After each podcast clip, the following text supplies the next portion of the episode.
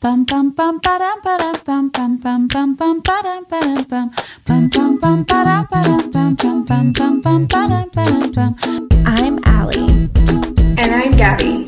And we're real life sober BFFs exploring spirituality, Social issues all things sobriety. and staying present in a world full of distractions. Come join us on this journey. We've been waiting for you.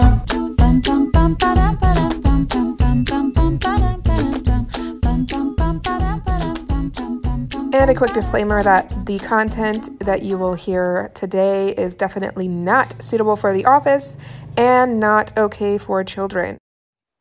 Hey, welcome to My Sober BFF. This is Gabby.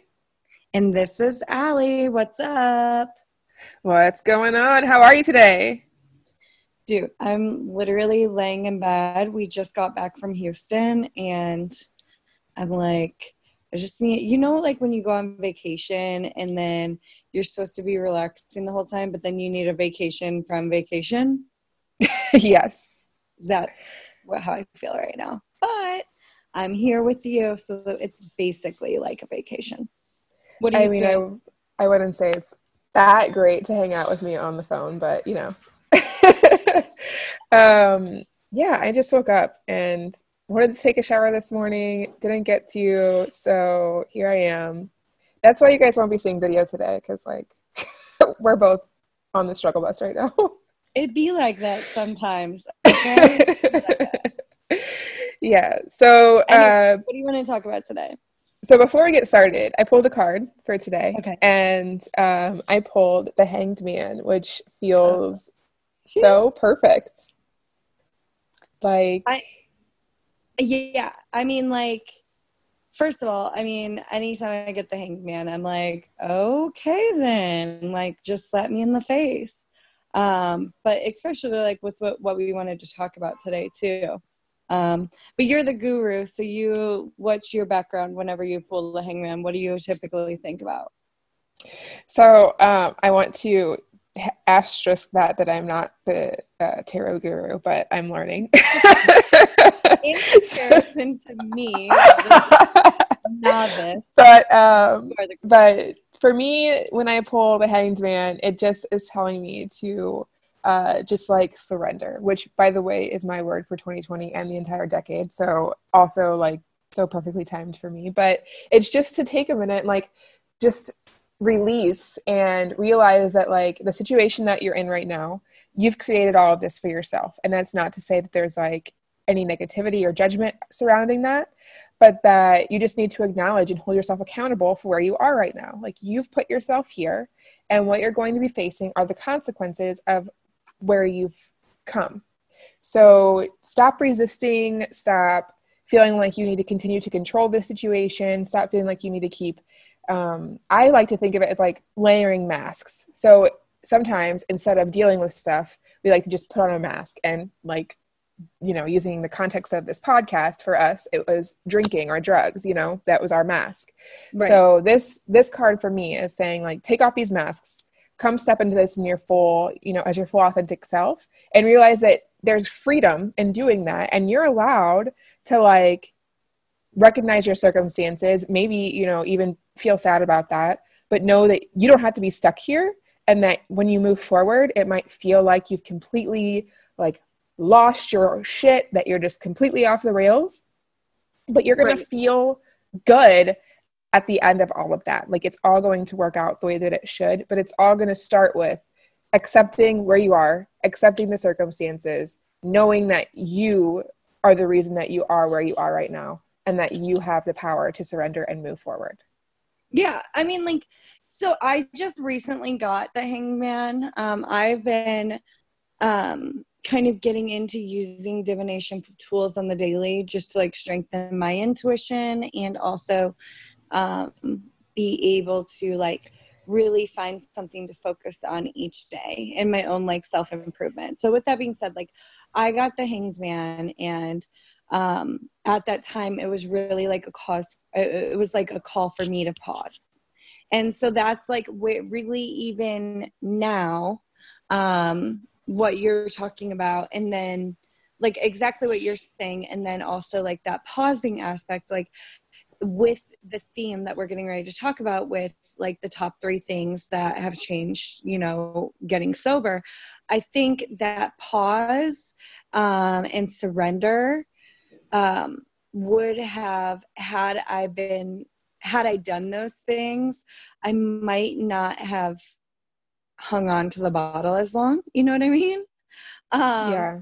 because for me it was I I lived a really quick life, and it, and it kind of reminds me of this too, because not everybody that listens to this is going to have you know an issue with drugs or alcohol, right? Like some people just want to hear about spirituality, some people want to hear about social issues, some people are like our moms, hi moms, you know, but like some people might not have those problems, right?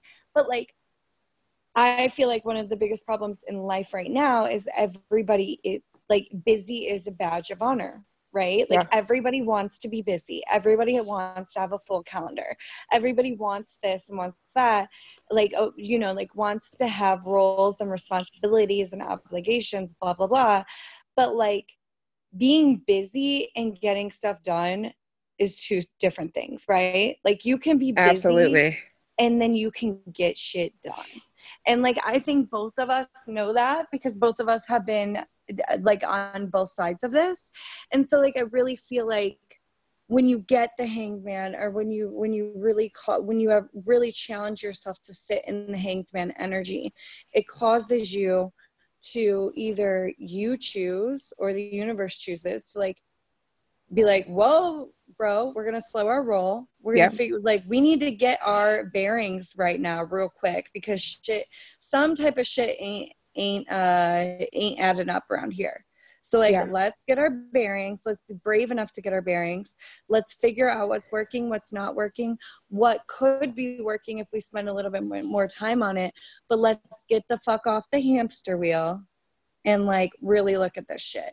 Yeah. And so for me when i see the hanged man especially with this topic um, dealing with sobriety and what changes like if I had really sat in that uncomfortable uncomfortability of surrendering for the first time, of you know pausing for the first time of letting go of really of really doing an honest evaluation of where i was in my life my happiness my actions etc had i done that or even and i'm not saying like jump right in because remember i'm the girl that like read the whole big book for aa and when I was like hey totally healed. If you want me to run like a group, I can. I'm available on Mondays and Wednesday nights. You know, like you know, like bitch, you don't even have a 24 hour chip. Like slow down.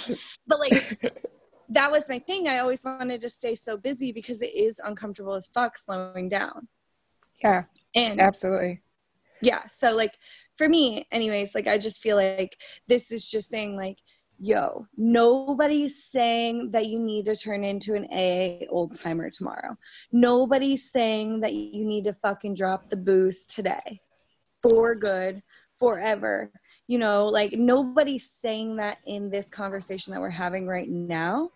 We're just saying maybe can maybe you know stop all the distractions sit with us chat with us and hear what we're saying and be open to that pause in your life and be open to getting support during that pause too. You know what I mean? Yeah, absolutely. And I think that's a great segue into the first um, topic here. So today we are talking about the three big things that have changed, at least for us, since becoming sober. And um, this first topic actually was also part of this was was sent in by a listener. They gave it as a topic that they wanted to talk about and it's mental health. And specifically, the listener wanted to talk about um, depression surrounding sobriety. And so I wanted to, um, I'll share briefly like my experience, and then I would love to hear yours because we're going to have two totally different perspectives since I'm new, really new in my sobriety, seven months, but very exciting.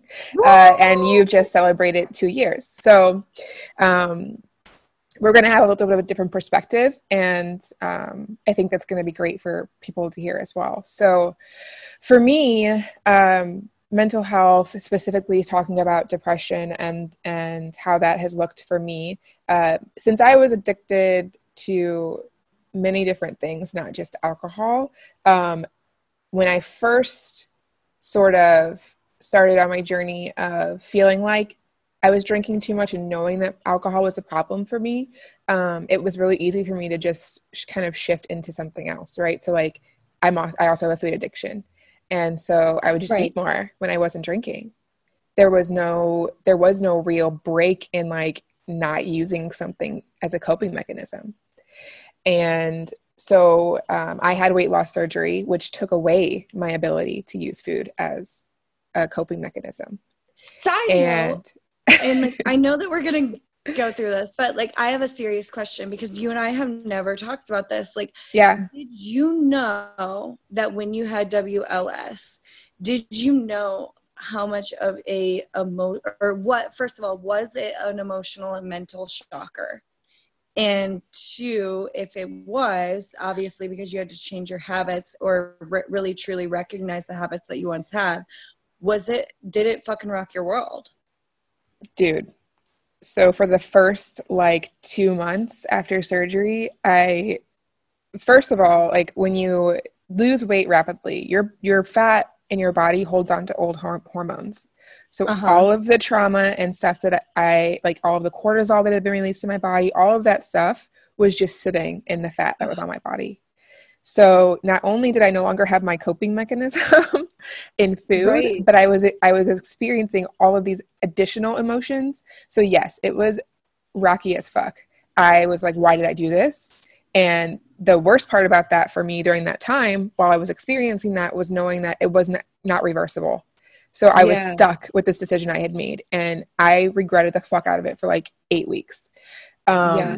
and then like i mentioned in my solo episode uh, I went back to drinking and I went fucking crazy. Remember like two summers ago? like I was Yeah. drinking back like at, like not just drinking one time and then like not having control. I was back drinking like every day. So Mhm. um yeah it was hard it was super emotional and and because i went to mexico i didn't do my surgery in the united states where they typically make you do six to eight months to maybe a year of counseling services and follow-ups with a doctor and making sure that your mental health is in a place that you're ready to like take on this challenge. I didn't have all that leading up to it because i went to mexico. So um the I definitely felt the lack of support. So for anybody who might be considering that, I mean, in, in any journey that you're taking where you are letting go of something that you might be using as a coping mechanism, I cannot stress enough how important it is to have some sort of support system, whether that is um, a friend or you know, like a friend who's gone through something that similar so that you guys can relate to each other or having a partner that can understand what you're going through if you're already you know with someone or um, finding a therapist or counselor who is able to walk you through that journey um, or even you know if you're working with healthcare professionals that are trained to be able to help you through that like support community all of that so important or you will Yeah. just completely drive yourself mad Right. so um so yeah i mean but that was my process of grieving with uh with the food and i i right before i had my surgery too it was just like um the experiences that some people have before they go into rehab. Rather than cutting back on my intake and being like okay i'm about to undertake this surgery let me start let me set myself up in the healthiest way possible to undertake this. No i had yeah, fucking no, you're like, give me fucking everything. yes i had like fucking um food funerals for like weeks. I'm supposed to be fasting and i'm like oh my god i'm never going to be able to eat pizza again. I'm going to eat two whole fucking pizzas right now. Like it was terrible like it was so bad and i as i'm doing it i'm thinking like this is i literally thought to myself this is what people do before they go to rehab and they get really fucking high before they go in like but i just can't stop like i need to eat all of this it was intense Yeah. I mean, so that, I I can imagine that. I mean, it's that scarcity mindset of like, I'm. That's why I could never put down the bottle though. Is that same Yeah. thing? Like I can I'm never doing this again. Like holy shit. Like I have 2 years of sobriety and I still like on most days I'm like, yeah, I'm good. Like I'm good without that. I could like I could never see myself doing that again. But like using that type of language is so limiting and yes scary Never yeah. is so girl, you don't know what'll happen like like in in to, even today, never mind a year from now, 10 years from now. So yeah, I tell people like I really love the freedom that I have and I couldn't imagine ever giving it up again. But I'm also not like signing a blood con- contract that says I'm never going to drink again. Because yeah. to me, that really sets, that takes away the beauty of the right now. Yeah. For me. And it like, it breaks the trust in myself because like my sobriety has been a journey of like self-love and self-trust. And so even having to utter those words really just breaks down that trust that i've been trying to build. So random side note but anyway i hate when people do that. I mean i get why they do that but it's like oh why do we do this to ourselves? Like no this is such terrible limiting language yeah yeah it's it, and that could feel overwhelming. Who wants to carry around never forever? Like no. Yeah. That's heavy. So uh so yeah that was my experience with you know letting go of not even just letting go because i almost intentionally forced myself away from that. It was something that i had control over and i could literally be like i can make this something that i can no longer do.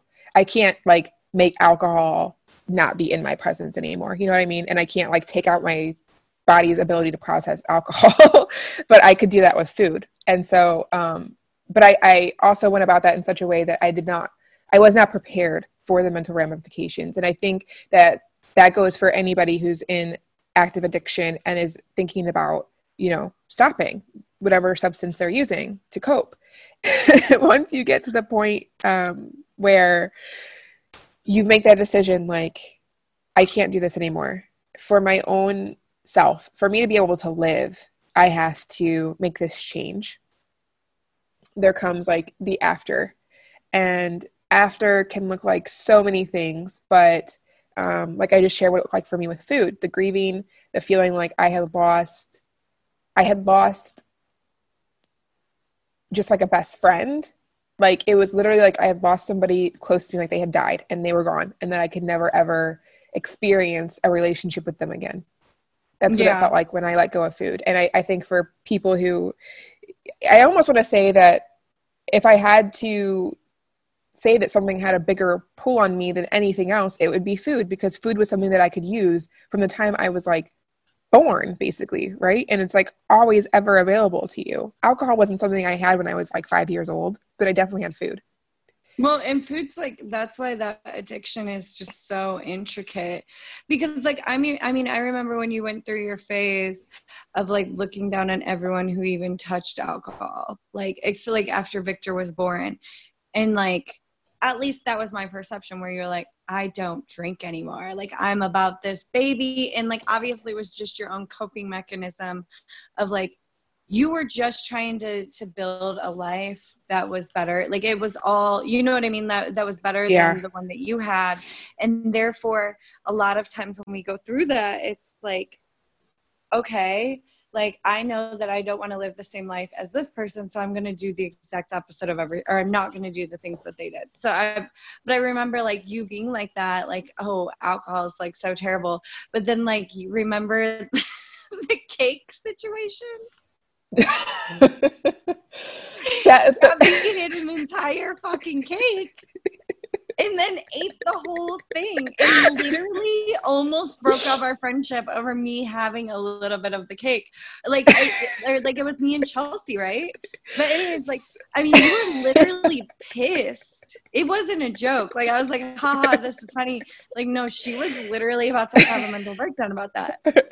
And while that yeah. sounds so crazy, I remember I would get so freaking livid when I would come home from work and realize that that freaking Kevin, Gabby and I lived together in Chicago for a while, and her partner had drank my wine. Yeah. And I would be like, what the heck? Even though I could go get more if I needed to, like, of course, I could always manifest more liquor, but it would literally drive me into like a fit of tears. So yeah. I get it. Yeah. And so for alcohol, I think um, the difference for me with alcohol and food is that food wasn't so much like a mind altering substance as it was just the coping mechanism. With right. alcohol, I really was able to escape. and I really was able to bury things that I didn't want to deal with. As long as I was under the influence, the things that I didn't really want to have to face didn't come up so much. I was able to Right. hide again, like the hanged man. I was able to hide behind all of these different masks and not have to really show up as my authentic self and deal with the situations and consequences of things that had happened prior. So when I stopped drinking, and mind you, for me, I'm so grateful that I had already kind of started on my personal growth journey before I Right. stopped drinking. And like I've said before to you, my my sobriety was a symptom of my spiritual journey. And so I'm so lucky that I had already started working on myself and looking for more ways to show up authentically and and and um, realize the lessons that had been brought to me previously that when I found sobriety, I feel like it didn't hit me as hard as like say my giving up my food addiction. Um, it didn't hit me as hard because I was more prepared, which again is why I'm so adamant about making sure that you have support and community and somebody there because it's going to feel crazy. You're going to feel like your whole world has shifted and it has, and that is super great, but it's going to feel a little crazy for a little bit. Um, Yeah. And there are tons of emotions and things that come up as you are living life without a crutch, basically, and depression and, and things like that. And you had mentioned pause earlier when we were talking. So I, I would love Yeah. for you to share more about what that is and what that looks like.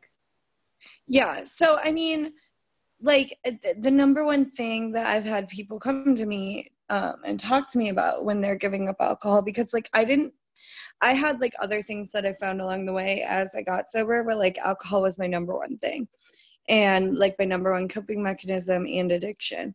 But like, a lot of times people will deal with they'll they'll get sober and they're like they're like, well, like, where are all the miracles? You know, like, I haven't drank in, you know, seven days, sometimes 30 days. And they're like, why haven't I lost all the weight?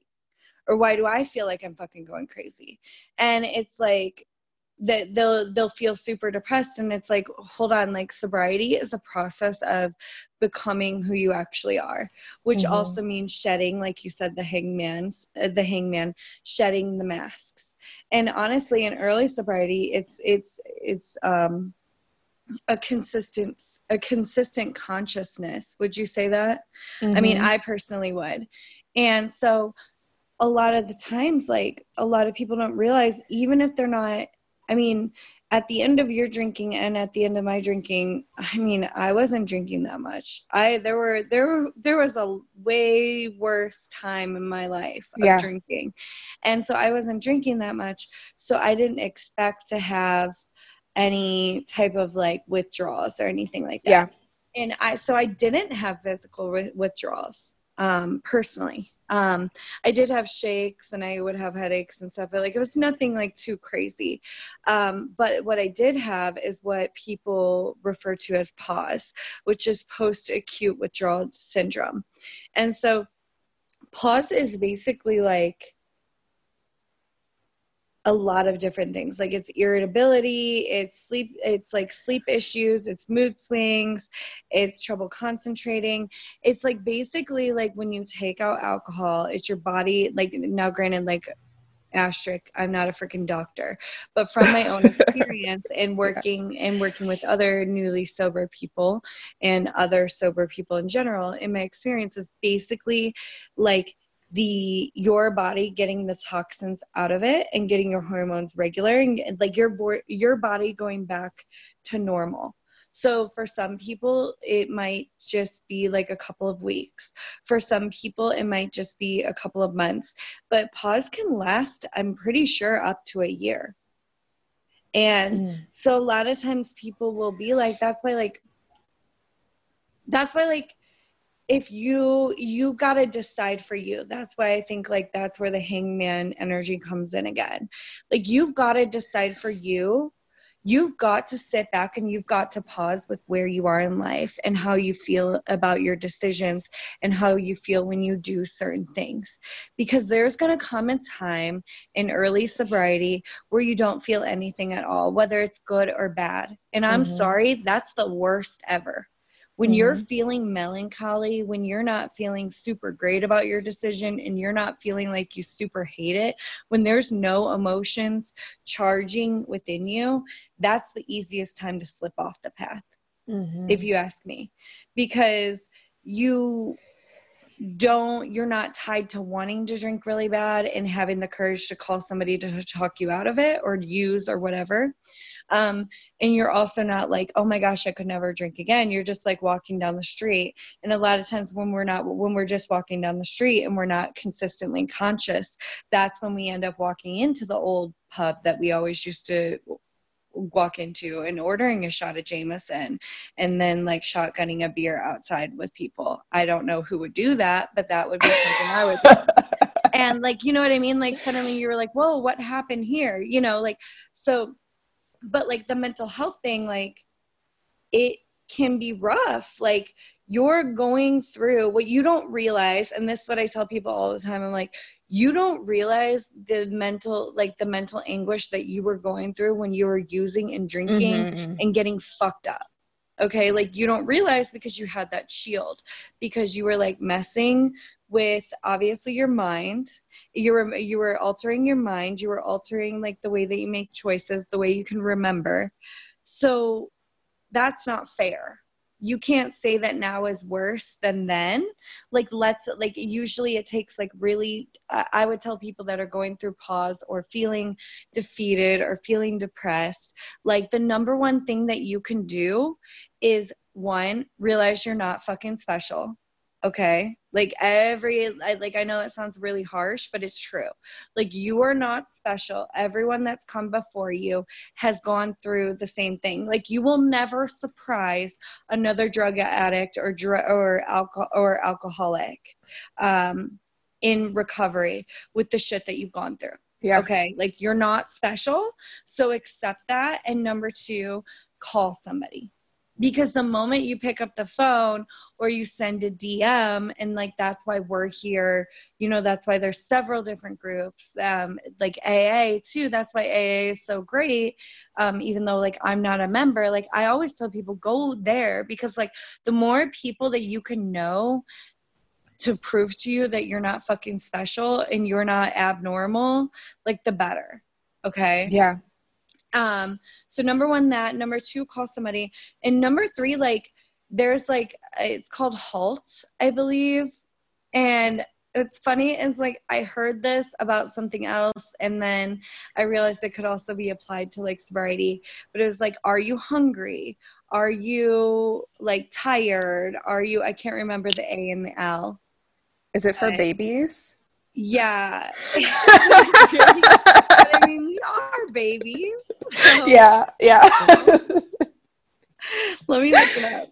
A call for addiction. So are you are you hungry? Are you angry? Are you lonely? Are you tired? Like you should go through all of those different things. yeah. And so if you're not if you're hungry, okay, then eat. If you're still feeling like you want to fucking use or you're pissed off, like are you angry? Okay, what am I angry about? Okay, if you're really stubborn like me, like I'm like I'm not angry. It's just the world that is the problem. It's not me, you know. And like then you go down lonely, like that's when you pick up the phone or take a nap. Like I always tell people, a nap is the quickest way to reset, right? Yeah. Um, but yeah, like PAWS is normal. Look it up. Like if you're having those type of symptoms, if you're dealing with depression, like you need to realize that right now your body is resetting. And you also like I would recommend too to keep a gratitude journal daily Yeah. so that when you get if you if you get into that habit of of of keeping gratitude and finding things to be grateful about big and small that when that shit happens because it is a roller coaster of emotions guys like that's just that's the real talk Mhm. that's what it is Mhm. because you're resetting back when that happens you've already trained your brain to look for the positive and if you're having that difficulty you can go back to that journal or you can go back to like finding that mindfulness but um, that would be my rant about that the next I, I feel like like really it leads into too because like that's my number one advice is is relationships and and i think that like being able like having to call people and and being brave enough to be vulnerable like it sounds like super easy when it's said but Yes. i understand why newly sober people are like what the fuck do you mean you want me to call somebody? Like you know what i mean? Like like relationships are, are like the are are one of the top things that have changed for me. How i interact who i want to talk to what i do. I i don't know if you want to chat about that Yeah. So uh, the the first big thing was mental health, and then if you um, just didn't catch that, Allie so smoothly sailed into the next topic. That uh, the second thing that we wanted to talk about was relationships, and so for me, um, and this is funny because for years I was known as basically like the life of the party. I was loud. Everybody knew who I was. I talked to anybody, had no problem walking into a room of strangers and leaving the room with everybody knowing, maybe not my friends, but definitely knowing who the fuck I was. So um, for me, alcohol or drugs were a way for me to attempt to build connections. And these were all obviously very surface level, but um, again, like I've mentioned before too, my soul longs for connection. And so because I, I didn't build um, avenues or skills to build these connections in authentic ways when I was younger, I was using Right. alcohol as my bridge into building these connections with people. And I also found, and this could also be because I started drinking and the way that I would meet people was always under the influence, that I had like severe social anxiety. Meeting new people without being under the influence of something is one of the, even now, seven months later, it's one of the most challenging things for me, which is funny if you knew me five years ago, 10 years ago, um, Yeah. to even think that I have any sort of, um, you know, hold back to meeting new people. You'd be like, you're so full of shit, Gabby. Like, we know who you are. Like, no, I'm serious. Um, but I've always found too that the things that scare me the most are things that I will always put myself up to the challenge. Like skydiving. I'm terrified of heights, but I jumped out of a fucking plane like a year and a half ago, you know? right uh, the, the ocean. I'm terrified of the ocean, but I went scuba diving. Um, not being able to use food as a coping mechanism. I fucking cut out half my stomach. Like I, I will take on these challenges. Uh, not drinking for a long time was a challenge I did not want to take on though, because I was so terrified of having to show up as who I was and maybe not being accepted too, because that's fucking scary. Rejection sucks yeah. and going through some of the trauma that I did as a child, feeling like um, I was abandoned, having to show up and have that be a possibility that people might not accept me for who I was and they might leave me is terrifying. mm-hmm. So, I mean, that kind of ties in mental health and relationships. But um, so now when I show up and, I, and I'm hanging out with people I used to hang out with and I used to drink with all the time, because I do still hang out with that circle of people. And I've actually been really lucky that um, so many of those people have been supportive of my decision to stop drinking and are still people now that I feel comfortable being around, like Perot, for example, my best friend for years, but we used to just get shit faced together. We met at a party. Um, but I show up sometimes to to circles where I, maybe I wasn't so close with everybody. They only know me as Party Gabby, and I'm not even. It still feels weird for me to show up and be like, I don't know who I'm supposed to be here, because I don't remember now. I'm I'm so far, I guess, removed from that part of who I used to show up as that I don't even remember who the fuck I was when I came to hang out with these people when I was drinking, and I don't know who they expect me to be.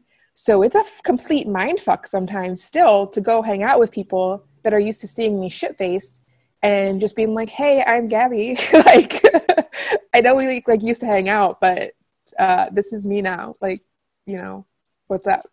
Yeah, so it's- it feels like nobody knows who you really are, and that was also I want to say um, with my previous marriage, that was one of the things that I said to my ex husband. I said, you know, you don't even know me. I actually said this to him whenever we split up. I was like, you don't even know me. Before I got pregnant, we drank together all the time. And then I got pregnant. So you only knew me as pregnant psycho bitch because Right. I was just so crazy. I was fighting my hormones and just being sober for like the first time. Uh, and then, you know, I was breastfeeding and that also does crazy shit to your hormones. And like, Right. so at the end of all of that, you know, three years or whatever that was, I was like, you don't know me. Like, I don't even know me. And like, there's, you don't know me. You don't know who the fuck you married. You don't know anything about me really. Like I've never shared a shit ton of myself aside from maybe like a drunken rant or something. So feeling like, you know, nobody knows you, that when you show up into these spaces that you might have gone to before, or you show up um, and meet with people that are quote unquote friends, that there might, it might feel like there's a total disconnect from these relationships that you built before. And there's another thing too about like trauma bonding and bonding with uh, substances and making friends with just using, which is why it's so crazy that you and I are so close now, Allie, because we totally connected over just getting blackout drunk for years, you know? Right. Um, because I feel like our relationship is um, is something like it's a tr- it's a real treasure because of our history together. Um, but yeah, that th- this is t- also I think you share your story about how that looks for you because I feel I feel like I can't be the only person who ended up showing up in all these spaces later and being like, uh, I don't know what the fuck is going on right now or who people think I should be. I also that social anxiety rears its head a little bit, and then I'm like, do people think I'm being weird now because I'm just standing here drinking my LaCroix, like you know? Yeah. Yeah, I mean, so I love like all the stuff that you shared because I know like that's like a super real thing. Like a lot of times, like for me in particular, I feel like it was I so so when I first got sober, I like knew I w- I didn't want to trade in my lifestyle. Like if you were going to tell me that I couldn't travel and I couldn't go out to bars and I couldn't like hang out with my friends, like then it wasn't going to work. Like because that's what i like to do. Like i i am an extrovert. I love meeting new people. Like i love like i am like the queen of and gabby can attest to this and so can any of my other friends. Like i am the queen of like going out to eat going to a bar like going wherever. And like Yeah. within five minutes i know the bartender's life story and like we're like talking about deep shit that happened when she was eight years old and we're like healing it and like talking about her boyfriend and now like uh, now like i'm evaluating that like that's just who i am when i was drinking and like now that i'm sober too like i'm just still that person that does not know social boundaries Yeah. and like just had the habit of like I crave connection and I and I connect with people like almost immediately. And like so when people are like, "Oh no, you can't do these things." I'm like, "Oh my god, I can't even imagine a life of not going out to bars. I can't imagine a life of like not going out and seeing live music and all of that stuff." So like I mean, I broke the rules right off the bat. I was like, fuck you. I think it was like my first month of being sober and I went to Vegas. Um, I mean, the first day I was sober, I went to a club. Like, Mhm. It was interesting for me. And I'm not telling people to do it that way, but that was how I had to do it. But what I learned as I continued to get more sober is like, and my my partner and I talk about this all the time, like, I don't necessarily want to do all of those things anymore yeah. like yes i love that i have the freedom right? I have the freedom i have the power to choose what i do and don't do. But i don't necessarily need to go out till 3 a.m anymore because i don't like going out till 3 a.m Yeah. do i like still love to talk to my bartender or my server about like their entire life like a creep yeah i do. That still happens okay? Like it doesn't happen to every single one and i don't like throw like when i used to get drunk like i would like throw myself on like onto that person and like force them to crack open and it's super embarrassing to think about. Like now yeah like connect like connected conversations deep conversations are what drive me Yeah. okay? And so like what i realized was like no, I don't want to go out till that time. But like, do I love to? We just got back from vacation. Like, do I love to go out with my partner who does drink? Um, I, you know, like a very minimal amounts. Like he maybe drinks like maybe once a month, you know, um, and when he does, it's like two drinks. But still, like, do I want to be able to do that? Sure, yeah, I do. Um, if if he wants to tie one on in whatever way that is, like I want to be there or whatever. Um, sure, that's great. and time went on for him is like having two drinks and like four appetizers and then us going to bed at 11 Stop So saying whatever. tie one on. it's just so funny to say now so old um but like yeah so i just i i realized that that i wanted to do those things because i thought that those things were fun and as i got sober i realized what was fun and what wasn't fun i also realized that like my number one driver and i feel like everyone's number one driver is true connection yeah. so for me, I wanted to have all of these opportunities. Being newly sober and then also being a drunk, I thought that it was all like quantity, like quantity over quality. You know what I mean? Like the Mm. number of opportunities I had to make the connections or then or like, you know, the first touches, then I would get that connection. But like now, like I don't want to talk to people about the weather at a party. Yes. I don't like I don't feel like talking to you about the shit that happened 4 years ago or like honestly this sounds really shitty but like I'm just on a new level spiritually like I don't even really want to talk to you about politics which is something crazy because all I used to talk about is politics like yeah. a few years ago like I don't want to talk to you like social issues or things like that sure maybe but like I don't want I realize too often that like these people that I used to think were my friends, like I have nothing in common with them. Or these Yeah. people, not even just that, but like these people that I thought I would want to make my friends, like, I'm like, yeah, I don't need you. I don't need your friendship. like, not in a mean way, but like, we have nothing in common here. And so Yeah. I'm in a new aspect. I feel like this really having the confidence to do this really came in the end of you know like like probably like the past five months to where I'm like, no, I just don't feel like doing this shit anymore. And like the one thing that I would tell people is a lot of times like my hobby was going out and drinking. And I was really good at it until I wasn't. And so what I would tell people newly sober is like get a fucking hobby, whatever it is. Like yeah. get a hobby with other people. And like no matter how weird it is, like I know you're gonna have that social anxiety. So get like a friend to go with you because I know that's real. Like walking into a place not fucked up or not even having just one glass of wine, like bro, I get it because I used to have a bottle of wine before first date, and yes, it was a disaster. But like, like I get it, but like you need to go and do it. You need to break the ice. And and one thing that I need you to remember, and this is something I learned early on going to yoga class with you, is find a friend that's willing to go with you and just go. Like we Gabby and I went to like this cacao ceremony that like Gabby has is notorious for not telling me all the details of things.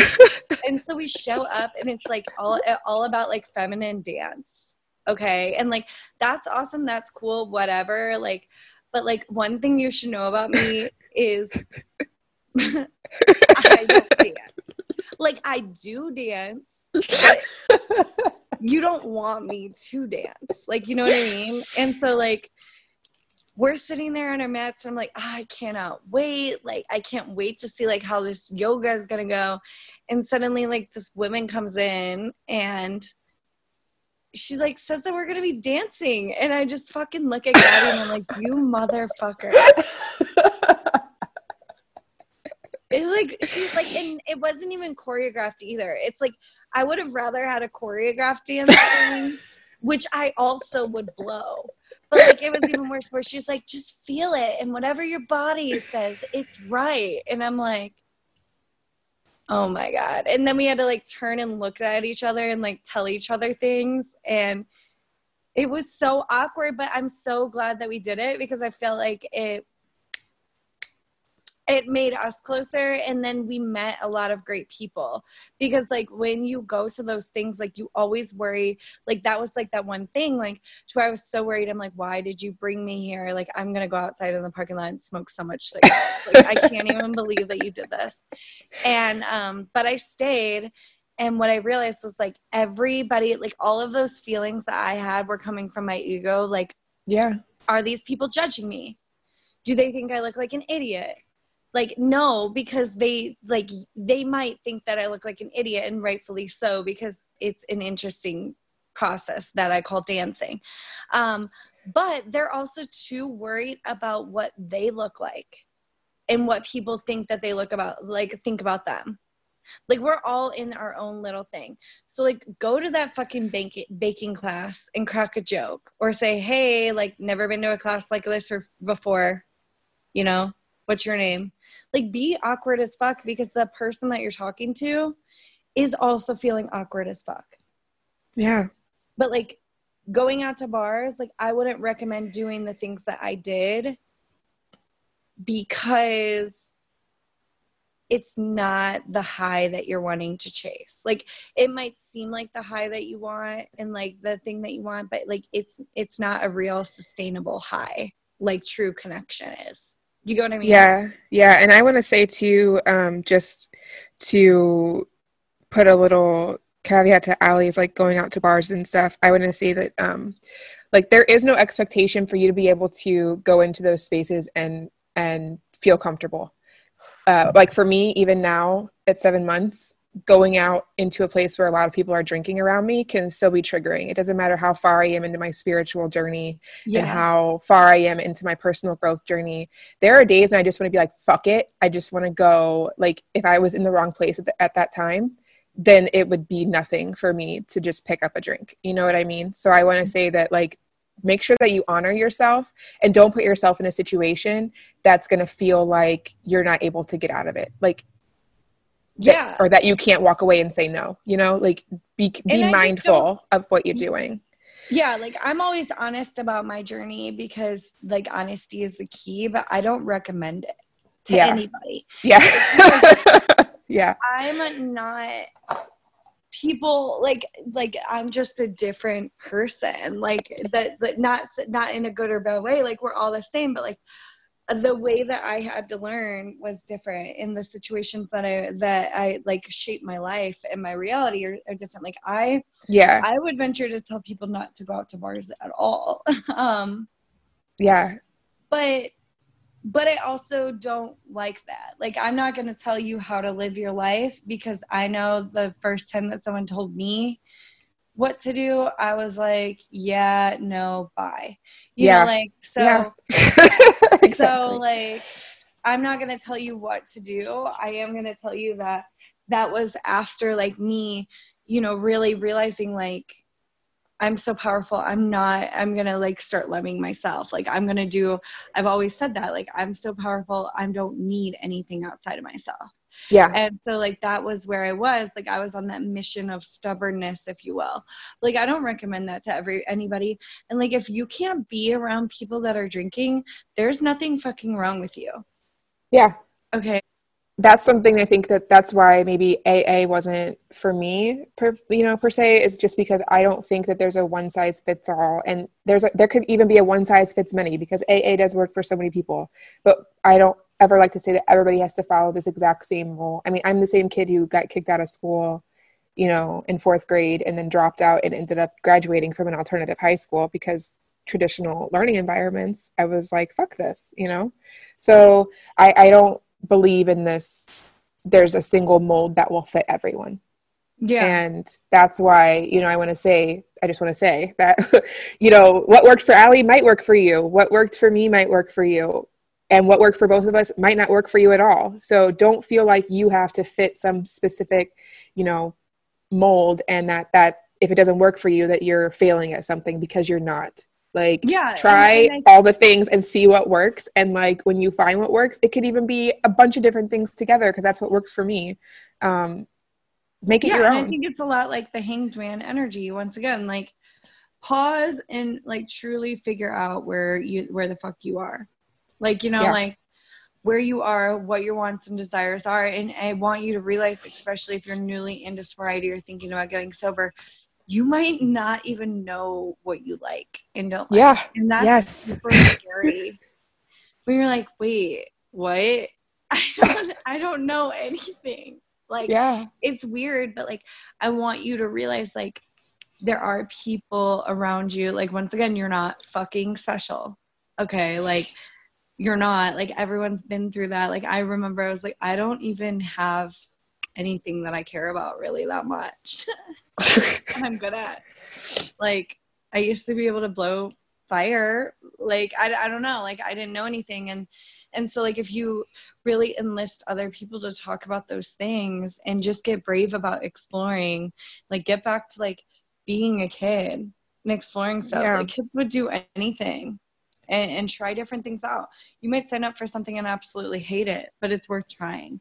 Um, but I would definitely say like you you need guidance from someone that might have a little bit more time than you, or even somebody that's at the same time as you. Um, you know, just just to have that community as you navigate. Um, yeah but yeah i mean and that even goes into like the relationships that even goes into like the next aspect which is Sex. One of my favorite topics. I'm um, super reluctant to talk about this because I'm such a fucking like baby. I don't even know what the word is. So true. Yeah. So sex. So like we only briefly talked about this, but like so I lost my virginity drunk and high. Like I was not I didn't even start having sex sober like sober sex for me i was like i don't even know what that means um, right. for years you know like until i was with a boyfriend for several years did i even wade the the waters of sober sex you know and then for years a lot of times and and and i also want to say for anybody who might be listening to this podcast and you're not struggling with any substance abuse or anything um, you might just be here for the spirituality or social issues or whatever and you just happen to be listening through every episode. Like for many people who are using substances, and again, this isn't all if it doesn't apply to you, like don't send me hate mail. Um, for many people who are who are struggling with substance abuse, uh, sex ends up being something that is like one of the risky behaviors that like people engage in while they're using, right? Like, um, so for years, sex was like I had so much drunk sex. I don't even. Right you know like and that's part of the thing too like when you're figuring out what you like well a lot of that sex was also really bad sex but like when you're drunk you're just like whatever i'm just having sex and then like i'm gonna go pass out when this is over like you know.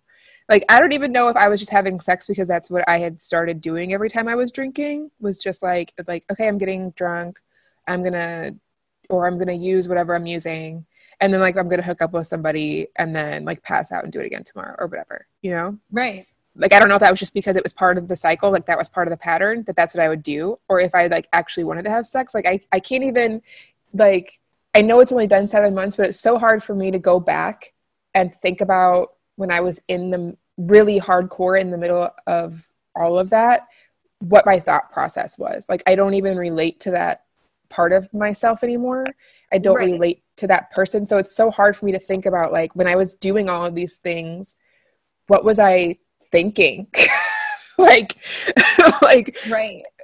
Like, you know, your parents always tell you don't leave with a stranger, but like I would go to people's house from the bar that I did not even fucking know. And like yeah, same. How did I not end up like locked in someone's basement? Because that shit really happens. I don't know. But my God. Um I Go think ahead. about like the sex thing, like it's for me, okay, like and I want to be very clear, like I don't think I think that people need to be careful when it comes to having sex in in sobriety and that me- meaning that like you really need to focus on your sobriety first because what i will say about my my sex life prior to sobriety versus my sex life now is like I did. I, I made really stupid, promiscuous choices. Um, I was never fully present or vulnerable in relationships, um, but was having sex, you know, and what I realized with that is like I was the same reason why I was drinking like my my reason for drinking was always like i didn't think that i was worthy enough like i didn't think mm. i was mm. good enough i didn't love myself enough i didn't think i was worthy of love i never thought that i was anything and so i would drink heavily and then as a result of that i just wanted attention Mm. so much attention and validation. But like I would make some pretty promiscuous and stupid choices. Um I want to be clear that we're not slut shaming though, because like I Yeah, still like to have a lot of fucking sex, and I don't like it. No longer is attached to the no worth or the drinking. So I just want to be clear, so nobody thinks that if we're talking about like being promiscuous and making risk and risk engaging in risky behaviors, that we're saying like sex is bad or something. No, no, I think that the I, that's not what I'm saying at all. However, me in particular, the reason the choices that I was making were not coming from an Yeah. empowered place. I think there's a difference of if you're empowered um, and you're doing things because it makes you feel good. Um, or or you enjoy it, not that they make you feel good. Because if they make you feel, or if if you're doing something because it makes you feel good, aside from like actual orgasm, then you might need a journal on that because maybe you do have a worth issue. Like, yeah, and I'm being like, it's funny. It it is funny, like saying it that way, but that is true. Like, Yeah. so for me personally, like, I realized I was making a lot of these choices, like a lot of these decisions to show that I was worthy or try to like fill up this hole that like this gaping hole that I had in my heart. Um, but unfortunately that didn't work out. It actually was Yeah. the opposite. yeah, And so, yeah, I mean, and then like taking alcohol out of it, like I didn't even know how to act. Um, thankfully, like I, I had a partner. Um, and once again, like a lot of times, like my, like my partner helped me get sober and like I it was a little bit, it was a little bit crazy, but he like held up that mirror and like refused to put Mm. it down. Like I had to really see myself in like the most loving way, but like it was pretty rocky. And so like I had a partner, I couldn't imagine sobriety, newfound sobriety in dating. Like I think Yeah. that's why there's there is that unsaid rule that tells you not to date. yeah, You have to Well, get think- through all of your shit. Why would you put yourself in that situation? You know what I mean? yeah. And it kind of goes back to like meeting new people, and when you've always kind of used a um, substance to cope, and you're newly without that crutch and that mask. How like that can be so intimidating to have to show up as your authentic self, newly raw and uncovered in your sobriety, and meet someone new, like in a I guess, you know, with the with the intention of some sort of romantic connection. Yeah, and I mean, like, honestly, I don't think that you should be having sex early on in sobriety either. Like, I, I mean, obviously, it's all one size fits all because I've told Gabby the story. Like, I was like, I'm really reluctant to have this conversation. Yeah. Um, while I believe that it needs to be had because there's so many people that feel this, like, I just feel really uncomfortable having it. And the reason why is like, I mean, when like what really drove me out of AA was this like lady I didn't even fucking know, like, told me she was going to be my sponsor, and then she was like, "Hey, uh, you need to break." Like, didn't even look at me, have a conversation with me longer than like ten minutes. She's like, "Hey, you need to call your boyfriend and break up with him. You can use my phone." And I was like, "Who the fuck are you? Bye. like, thanks for Yeah. the ride." see you never. And like she was so adamant about it and like no. Like you don't get like I'm just all about the whole person Yeah. and treating that whole person and one size doesn't fit all. And so but with that being said like I I do believe that you should stay away from having sex when you're newly sober, especially if you're not in a long term relationship. I do believe that you should stay away from dating while you're really sober because I think that you're like meeting yourself again and like Yeah. that is just such a special time. Um that like why the fuck would you want to bog yourself down with dealing with a relationship? Because I'll tell you like being in my relationship, it was really hard because like we didn't live together and then I was sober for what like a year and a half before we moved in together. And then that was like a huge growth too, like living together and like I was like a really big crybaby and I'm really selfish, obviously. The typical alcoholic. I'm really selfish. I'm always right. And if I'm not right, then I'm crying about it. And so, and I'm not very good at communicating because people should just read my mind because I'm always right. And so that, and so like communication has been really, really hard for us and awkward. And like even being with somebody for almost three years, it's like, it's hard. Like he, he said to me, like, even like in the past couple days, like, so why can't you just ask for clarity if you need it? and I'm yeah. like, what do you mean? And he's like, seems like you're wanting clarity. And instead of just asking for it, you're really filling in your own blanks. And do you think yeah. that really conducive to our growth? And I'm like, listen, motherfucker, I'm the one that's about growth. you know what I mean? But he's right. And yeah. it's annoying. So, like, I can't even imagine doing that with somebody that hasn't seen it all. Because, yeah. I mean, yeah what do you think about like in your relationship like so i was gonna say like my my current partner like we met also partying at my old house the same place that you came to after alexander's like it was yeah. part, like you know I, I have so many relationships that have come from there and so um, for me uh, again i'm so lucky that my sobriety came as a side effect of my spirituality because if I hadn't already been on this journey of personal growth and discovery, um, like my partner does still drink too. I think it would be very triggering for me to try to find myself and to try to um, to maintain my sobriety if I hadn't already been on that journey and created a community of people around me to support me and be there for me. And having you, somebody who at that point, when I decided to stop drinking, was already you know had a little bit of time in sobriety to be able to be like hey like you can totally do this you know? So um i think that's why that's my situation is unique in that way. Um but i will say too i think that if i didn't already have a partner i know how i am as a person and that i for many many years rather than dealing with my own shit not only was i drinking or using food and drugs uh, i would use other people to bypass my own work, to bypass my own healing, trying yeah. to fix other people. So I think that that's something to think about too when you're newly sober. If you're if you're like, "Oh, I need to go start a new relationship and like start all these things over." Well, make sure that your motivation for jumping into a romantic relationship or you know engaging in sexual relationships isn't that you're using that as a way to not have to hold up that mirror to yourself and deal with all of this shit and and and with that hanged man you know sit with the consequences of where you are and have some accountability.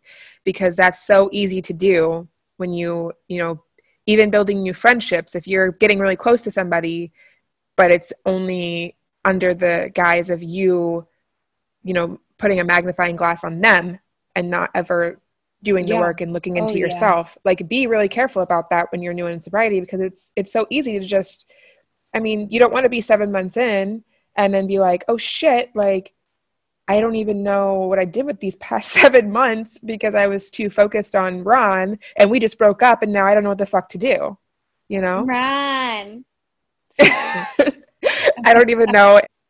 As the moment you said that, I wanted to Jersey Shore it. Um, yeah, it's like it's so true. Like that's the thing. Like we have to understand. I think with all of these different things, okay, um, you have to understand that we're humans. Okay, so. Yeah the way that we're coping with something that's brand new like sobriety like the way that we're dealing with it you have to understand like you're gonna do these things that you know aren't necessarily right for you but you're just trying to protect yourself yeah. okay? And it's just your unconscious mind like so don't beat yourself up by any ways or by any means but like be conscious of it.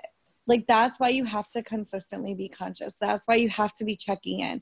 That's why like though I don't necessarily love, like, I don't jive with AA, that's why there is that sponsorship.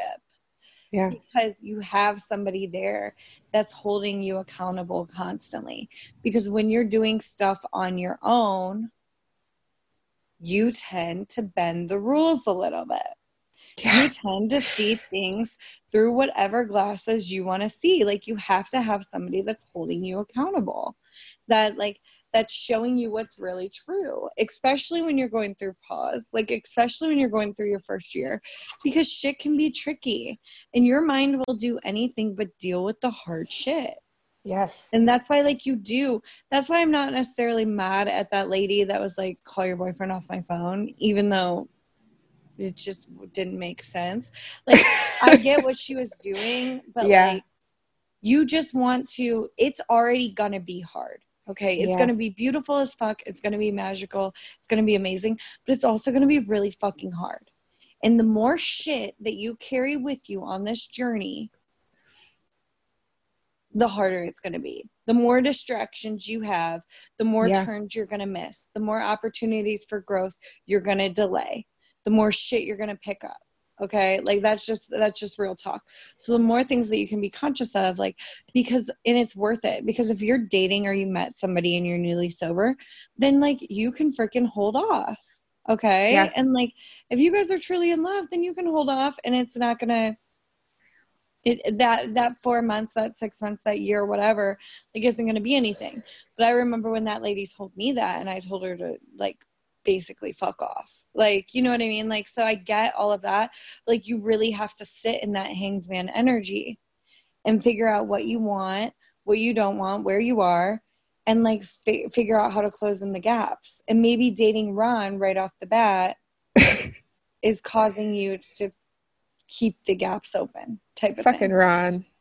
fucking Ron. But like the thing is, like, sober sex is way better though. Yes. When you're present and you're able to tell your partner what you want and know that they're also listening and not thinking that you're just talking out of your ass because you're drunk, you know, like so much better. And and the connection that's there Mm-hmm. because alcohol just creates this superficial connection. There's no real deep, authentic relationship building happening when you're super drunk. Like there's just not. Like if we didn't have conversations outside of drinking, I don't think that we would have the friendship that we have, you know? Yeah. Like Yeah. it, it just it it had to happen through building the relationship outside of drinking. Because Yeah. I mean, if you look back at our drinking relationship, it was a tumultuous a tumultuous trash can of a fucking time. Like mm-hmm. like our entire like when we were actually drinking together, what a fucking wreck. Like I mean, just drinking in general for me was a complete train wreck. And I just Yeah. it. But like Yeah. that was the thing with me. Like I couldn't imagine all of these things like without it. It's you know, like so it's just crazy. But yeah, like drinking like just just kills that connection. So it like just keeps getting better and better, like the sex. Yeah. And also with sex, I think with alcohol use, there's studies on this. Again, like neither one of us are doctors, so like just, you know, asterisk that in there. Um, but alcohol actually can inhibit you from having an orgasm. Hmm. Like who wants that? You know, they say like Not whiskey dick for dudes. Well, that works for females too. Like it can keep you from being able to achieve an orgasm. That's not fun. So you're just having all of this sex and with whiskey dick Ron, who fucking, you know, well, I guess if if you and Ron are together after you're sober, hopefully he doesn't have whiskey dick anymore. But you know, if you're having all of this sex, then uh, with somebody who also isn't achieving orgasm, you're both just engaging in this act with no. There's no connection. There's no orgasm. Like, what's the fucking point?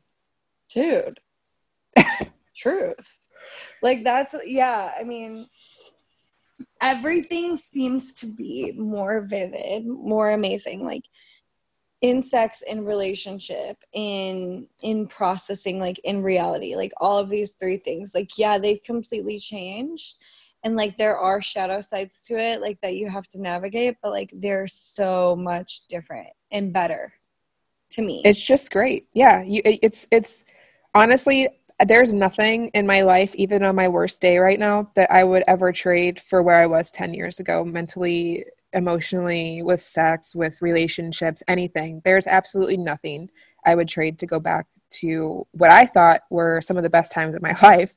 Really, you know, there's nothing that would that you could you couldn't give me millions and millions of dollars to go back there. There's you couldn't give me a trillion dollars to go back and live that way. You really Shit. couldn't. No, really and if couldn't. you did give me a trillion dollars to live that way, I would still somehow fucking blow all of it at the bar. That's true. Yeah. If if I, if I was drinking and you gave me a trillion dollars, it would be gone in a year. You know, like Legit somehow. so. Um, yeah. Yeah, but I mean, like, there's just that layer. That's like another thing that I was just gonna say about like the sex. Like, there's just this layer of vulnerability, and so you just really want to be careful. Like when you're going in, like you just really want to know that when you're going into relationships, whether it's platonic or whether it's romantic, um, that it's gonna be different, and that it's gonna, but it's gonna be better. And so when you're showing up in those and you've already done the healing or you're working on the healing and you're showing up in those as your full self, it's so much more rewarding. Hmm And bro, you can give yourself you can give yourself an orgasm. Like you don't need Ron. Fuck Ron. Love yourself Ah! and give yourself an orgasm. And when you've done the work, go out and find a fucking Ted or a Jane and like or whoever. Get rid of Ron. And by the way, Ron, if you're listening, I'm really sorry. Whoever Yeah, you are. Sorry about that, Ron. but, but I mean, like, if you're listening, I think you need to sit with the hangman energy for a minute and make sure you're not doing those these things. No, but yeah. I mean, it's just like so much more beautiful, but you just have to understand that, like, it, it's really honestly to me, like, sobriety is a journey of of self love, and Yeah. a lot of people think it's about the alcohol or the drugs, Mm-mm. and that's Mm-mm. like literally just the fucking tip of the iceberg, bro. Um, Mm. Do you have some something that you want to ask the listeners to sit with this week or um, you know, anything? I mean, I think with the Hanged Man, I had an idea before we got on here, and honestly, I just really think, I think with the Hanged Man energy, um, the cards kind of made that decision for us. And so I believe that the call to action when you're listening to this, I believe it's time for you, no matter what stage you are in your journey, whether it's you have been sober for years or months, or you're thinking about getting sober, or you're thinking you're considering spirituality, like where uh, wherever the wherever you are on your journey. There's no excuse. You need to sit with yourself for a minute and just like check in and I, and I would say quiet your mind a little bit um, and and just think and and and reflect. What about you? Yeah, no, that sounds great. I was going to say, you know, if I had to say anything, it would be to just, just sit and take a minute to look at your circumstances, look where you are right now, and take accountability for where you are, whether you feel it's good or bad, or you're able to sit there without judgment. Just look at it and and be able to know that like you brought yourself to this point and you're in control and if you're feeling like your circumstances aren't so great right now that you're in you have the power to maybe not physically change your circumstances but always to change your perspective Yeah. And I mean, once you change, once you shift your perspective, that's where all the other beauty comes from, which I'm sure we'll be talking about shortly. But yeah. I mean, I would sit with that energy and I would really think, and I would just, I would, I would take some time just to just remind yourself how amazing you are, yeah um, no matter where you are. And we'd just like to remind you to please subscribe to our podcast, leave a review on iTunes, connect with us on social media at My